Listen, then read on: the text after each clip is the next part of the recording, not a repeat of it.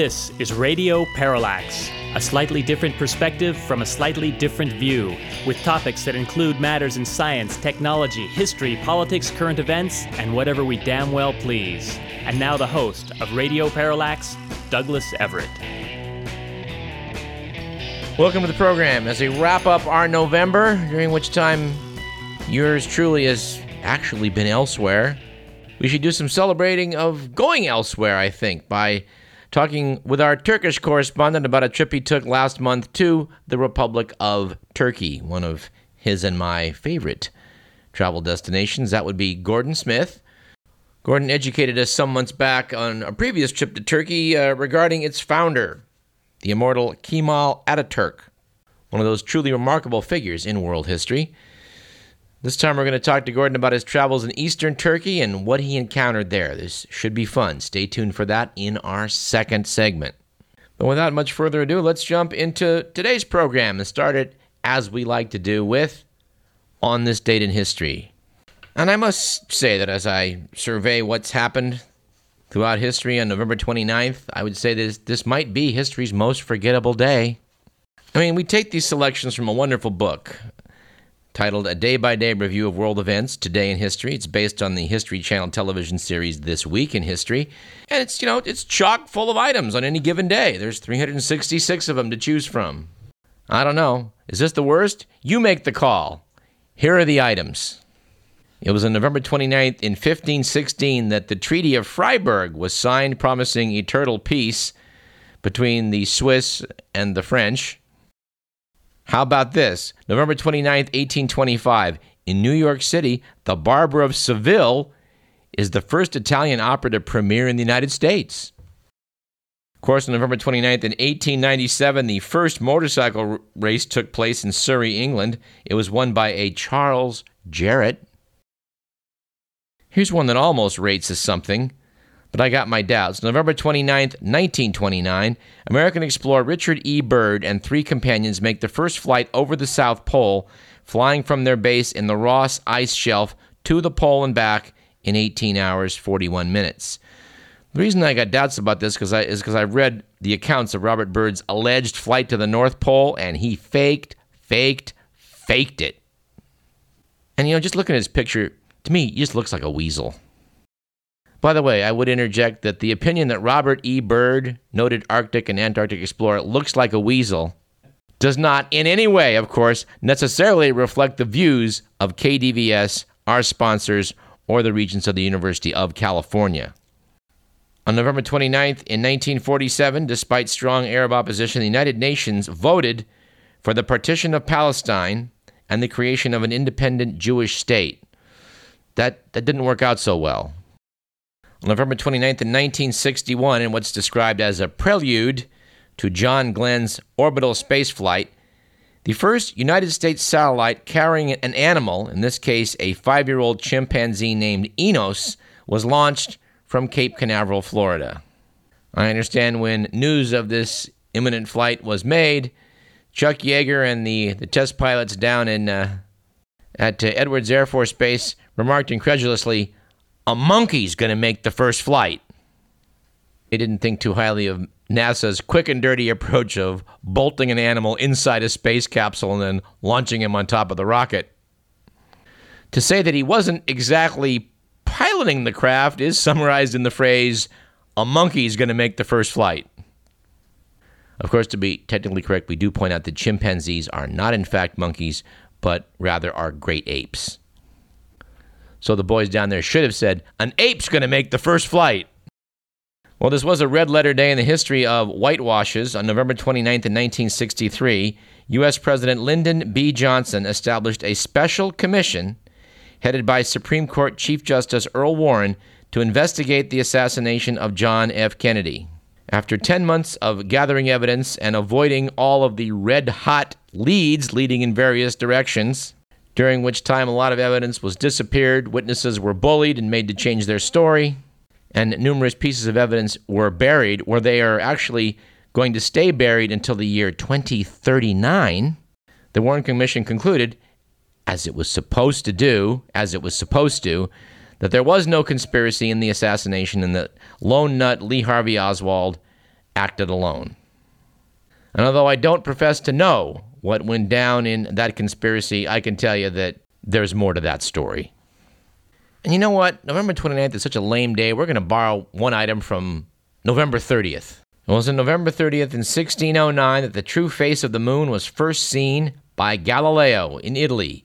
He turned his telescope toward the moon for the first time and made drawings to re- record what he saw.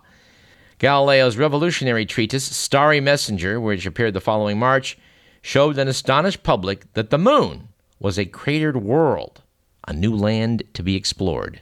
Although it did, find, it did take 360 years to finally plant Neil Armstrong and Buzz Aldrin up there. Our quote of the day comes from the late President John F. Kennedy, who said, The time to repair the roof is when the sun is shining. Our quip of the day, and this is one of our favorites, and probably appropriate for this election season, now hopefully behind us, comes from Adlai Stevenson, who was hollered at during a rally when he was running against Dwight Eisenhower for president. And someone said, Governor, every thinking person will be voting for you. To which Stevenson shot back, Madam, that's not enough. I need a majority. Our jokes of the day come from Craig Ferguson, who said in response to news that uh, the authorities down in, in Cuba have trotted out new pictures of Fidel Castro, claiming that he's still doing well. Said Ferguson, or at least his writers, Fidel Castro's net worth somehow is over $550 million. I guess you save money when you wear the same outfit for 40 years. Adding, the CIA once tried to kill Fidel Castro with an exploding cigar. Back then, the CIA got their ideas from Roadrunner cartoons. Hmm, we tried dropping an anvil on his head, and then, then we painted a tunnel on a cliff, and he ran right through it. Our stat of the day, and this is somewhat appropriate for our talk in segment two, is that 54% of Americans say it is more important to have stable governments in the Middle East, even if it means less democracy. 30% say it's more important to have democratic governments. By a 63 to 23% margin, Americans want the U.S. to be less involved rather than more involved in the region's political changes. That's from the Pew Research Center. And I think at this point we should jump into the good, the bad, and the ugly.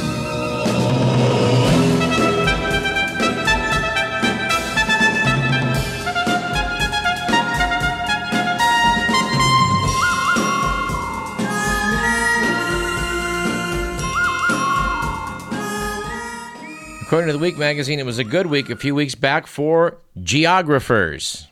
After a house that was slated for demolition in Mount Washington, California, has yielded a priceless collection of tens of thousands of maps. Real estate agent Matthew Greenberg discovered the cartographical treasures upon the death of the house's occupant, John Feathers.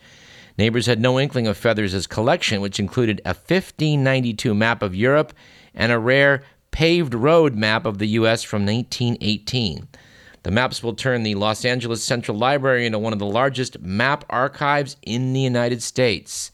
Said librarian Glenn Creason, this dwarfs our collection, and we've been collecting for 100 years. On the other hand, it was a, a bad week for showing some spine, at least by the U.S. Mint, with the news that due to a, quote, lack of demand, unquote, the Mint plans to curtail production of $1 coins and create only enough to satisfy collectors. Notes the Wall Street Journal the move will save taxpayers about $50 million a year, or about 15 minutes worth of the federal deficit. It's the opinion of Radio Parallax that we need to get rid of the dollar bill because they only last 18 months. You can make a dollar coin, they last for 30 years. They cost more to make, but they're much more economical in the long run. Every other country manages to have coins that are worth something. In America, all we, all we pretty much have now is the quarter. We really need dollar coins, and for that matter, two dollar coins. But uh, our opinion seems to be in the minority on this one. Of course, as you all realize, having a minority opinion does not make you wrong. And finally, it was an ugly week in late October for Stockton when the bankrupt city of 290,000 set a bloody new record for homicides. There were nine deaths in one 48 hour period, including a triple murder and suicide in a retirement home. The spasm of violence brought Stockton's 2012 homicide total to a new city record of 59. Said Officer Joe Silva, whose department has suffered major cutbacks after the city's finances collapsed. I've never seen this many homicides in such a short time span. Our detectives have worked around the clock since Saturday. Well, I tell you, Stockton's always been a kind of a tough town and tougher lately. Of course, I guess Stockton's contribution to the housing bubble was to, uh, in its own mind, become a bedroom community for the Bay Area because the land is so cheap. But uh, raising, you know, uh, the, the rise in gas prices and uh, the collapse of the uh, the housing bubble has pretty much driven a stake into the heart of that plan. Of course, as we'll talk about in our third segment today, the housing market may be back in the most, I don't want to say evil. Well, yeah, I do want to say the most evil way. We'll talk about that in segment three. And speaking of evil and the business world, Mr. McMillan, it's time we rolled out, as we sometimes like to do, the Jackass of the Week award. Our recipient for this week will be Bob Benmosche. Who's he? Well, he's the CEO of AIG. Writing in New York Magazine, Jessica Pressler said that Bob Benmosche thinks the government is inconsiderate. Adding, if that strikes you as a bit rich coming from the CEO of AIG, well, you're not alone. After all, AIG's $182 billion bailout was one of the most despised events in recent American history. But Benmosche, who has a knack for bombastic pronouncements about why the feds were responsible for the financial crisis, and why AIG executives deserve giant bonuses, just doesn't see it that way at all. Benmosche says the bailout wasn't a free lunch. The fact is, we now have succeeded in getting the Fed back all of their money, and we're just close to getting the Treasury paid back. And do you know what? Neither of them has ever said thank you. Wow. Mr. Benmosche, the Treasury has not said thank you for bailing your sorry ass out of all the financial chicanery you were involved with. Boy, aren't they a bunch of jerks? We're going to report to you about what we've learned from Griftopia, Matt Taibbi's fantastic book about the financial mess.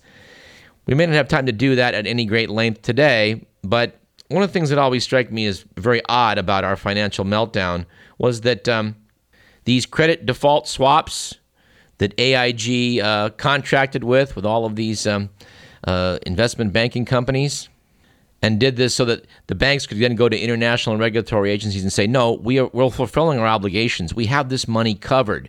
There was just one problem with it. The regulatory agencies did not require that AIG actually have the money to pay out on these insurance policies. And, uh, and doggone it, as it turns out, they didn't have the money. So it's kind of like if I open up an insurance company and, and I sell you a policy that'll pay you X amount of money if something happens, and um, I, I don't have any money to actually pay you, well, I think a lot of people would consider that to be quite a sharp practice. This kind of reminds us of a joke we had on the show, uh, I think, was about a year or two ago? What's the difference between a Somali pirate and a Wall Street pirate? Which was that the Somali pirate doesn't expect you to say thank you after he's robbed you. I believe we have Sharon to thank for that contribution. At any rate, I think he's a jackass. Mr. McMillan, do the sound effect.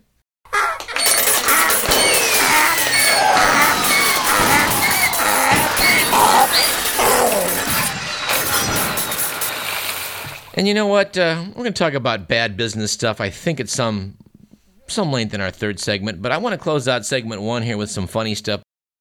We've heard for years about the homosexual agenda. And yet, few seem to know what exactly it is. Well, Radio Parallax has managed to put our hands on a copy of the homosexual agenda, and we can now share that with you.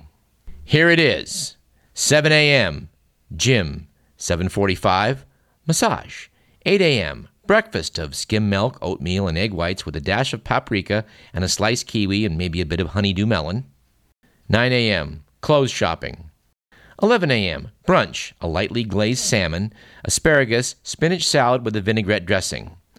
1:30 p.m. Assume complete control of the U.S. federal, state, and local governmental agencies. 2 p.m. Undermine all healthy marriages. 2:20. Replace all school counselors with gay activists and agents of Colombian drug cartels. 2:45 p.m. Bulldoze all houses of worship. And 3 p.m. Secure control of the internet. This is followed by 3:30 p.m. steam bath to prevent facial wrinkles from the accumulated stress of world conquest. 4 p.m. cocktails. 5 p.m. chat with friends regarding subverting all mass media. 6 p.m. light dinner of a bisque, some chicken croquettes, and Chardonnay. Followed by 8 p.m. attend show at theater, 11 p.m. bed. And ladies and gentlemen, there you have it, the homosexual agenda. All right, and let's move into uh, one of our perennial favorites, the Radar 100. Sorry to see radars no longer on the, the newsstands, but uh, two or three years ago they published a list 100 signs you're in the wrong relationship. All right, one sign you're in the wrong relationship your engagement ring is made of calamari. Number two, she only wears her rape whistle around the house. You're in the wrong relationship? Well, if your name tattooed on his chest has somehow morphed into a Jamaican Bart Simpson, that could be bad. Signs you're in the wrong relationship? Her parents still think you're the gardener. You communicate in sign language, although you're not deaf. All right, how do you know you're in the wrong relationship? Well, that line of duct tape down the center of the bed may be one sign. Also, you have a pool boy, but no pool.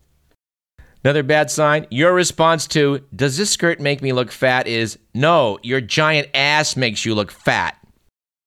All right, in the wrong relationship? Well, maybe if your score on the Cosmo compatibility quiz is Kafka esque. You're in the wrong relationship? Well, yeah, if police rent the house next door so it's easier to respond to your domestic disturbances. And my personal favorite among signs you may be in the wrong relationship, you make love through a hole in the sheet even though you're not Hasidic Jews. All right, one or two is a bonus. These are too good. At your high school reunion, you introduce him as the reason I'm on Paxil. Or she says she likes to swim nude with the dolphins every chance she gets, and it turns out it's the Miami Dolphins.